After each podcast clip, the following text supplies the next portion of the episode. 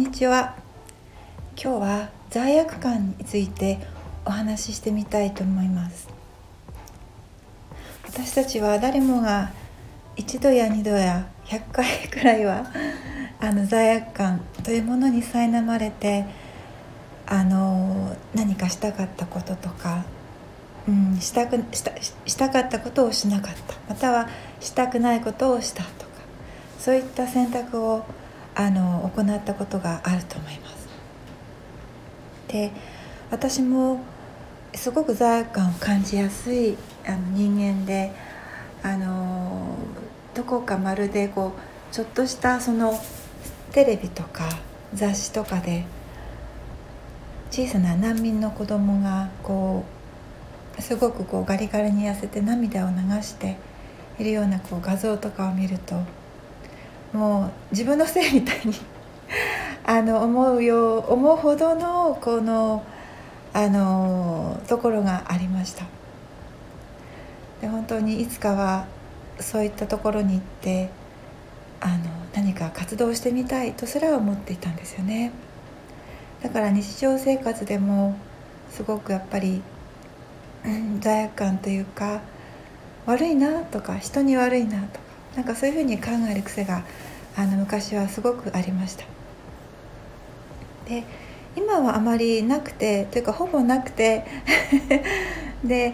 何がきっかけで変わったのかというのははっきりとはこれというのはわからないんですけれども、自分をこうありのままによく受け入れるとか言いますよね。自分を許すとか、自分のさまざまな側面をこ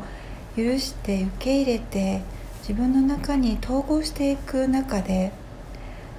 罪悪感を感じる必要がなくなっていったんですよね。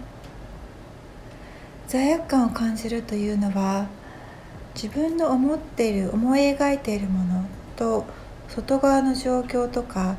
相手のこの思いとかというものに大きなギャップがあって、そこがなかなか乗り越えられないような感覚に襲われるときに、よく罪悪感というものが上がってくるかと思うんですけれども、で、私は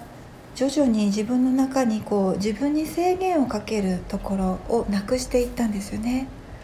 こうだからダメ、こうだからこれをしちゃダメとか、こうだからこうあるべきとか、とどまるべきとか、べきとかべきじゃないとか、そういうものをどんどんこ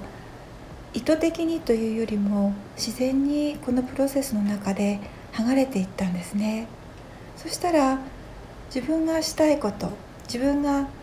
行きたいところ、自分が欲しいものイコールそのままストレートに表現してもいいというふうに考えるようになりました。やはり相手があることであったり、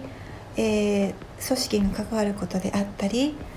外側の状況が関わることであったりした場合は、少しこうブロックがあったりして、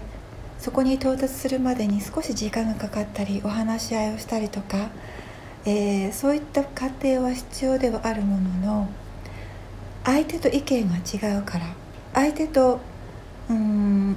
なかなかすり合わせができないから、自分が罪悪感を感じるというのはほぼ一切なくなりました。じゃあ話し合いをして、じゃあ歩み寄ってどこで合意できるかということにフォーカスをするようになりました。で、もう一つ言えるのは、罪悪感というのは意外と隠れ蓑であったりするんですよね。本当は望んでいること、本当はやりたくないと思っている自分、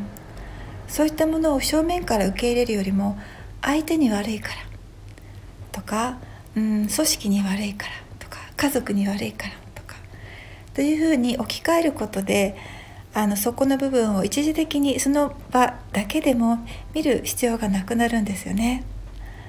いずれは見なくてはいけないんですけれども、その瞬間はちょっとこうマスキングするような感じですね。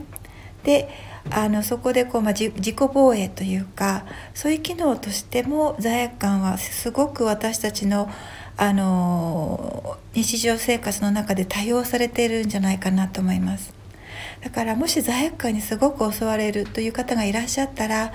まず、それが本当に罪悪感なのか、それとも自分の中の恐れとか、そういったものをマスキングするために一時的に用いているものではないか、本当にその罪悪感を持ち続けて状況が良くなるのかということをちょっと複数の角度から見てみると、そこの核心にある思いというものがふわっと浮かんでくるかと思います。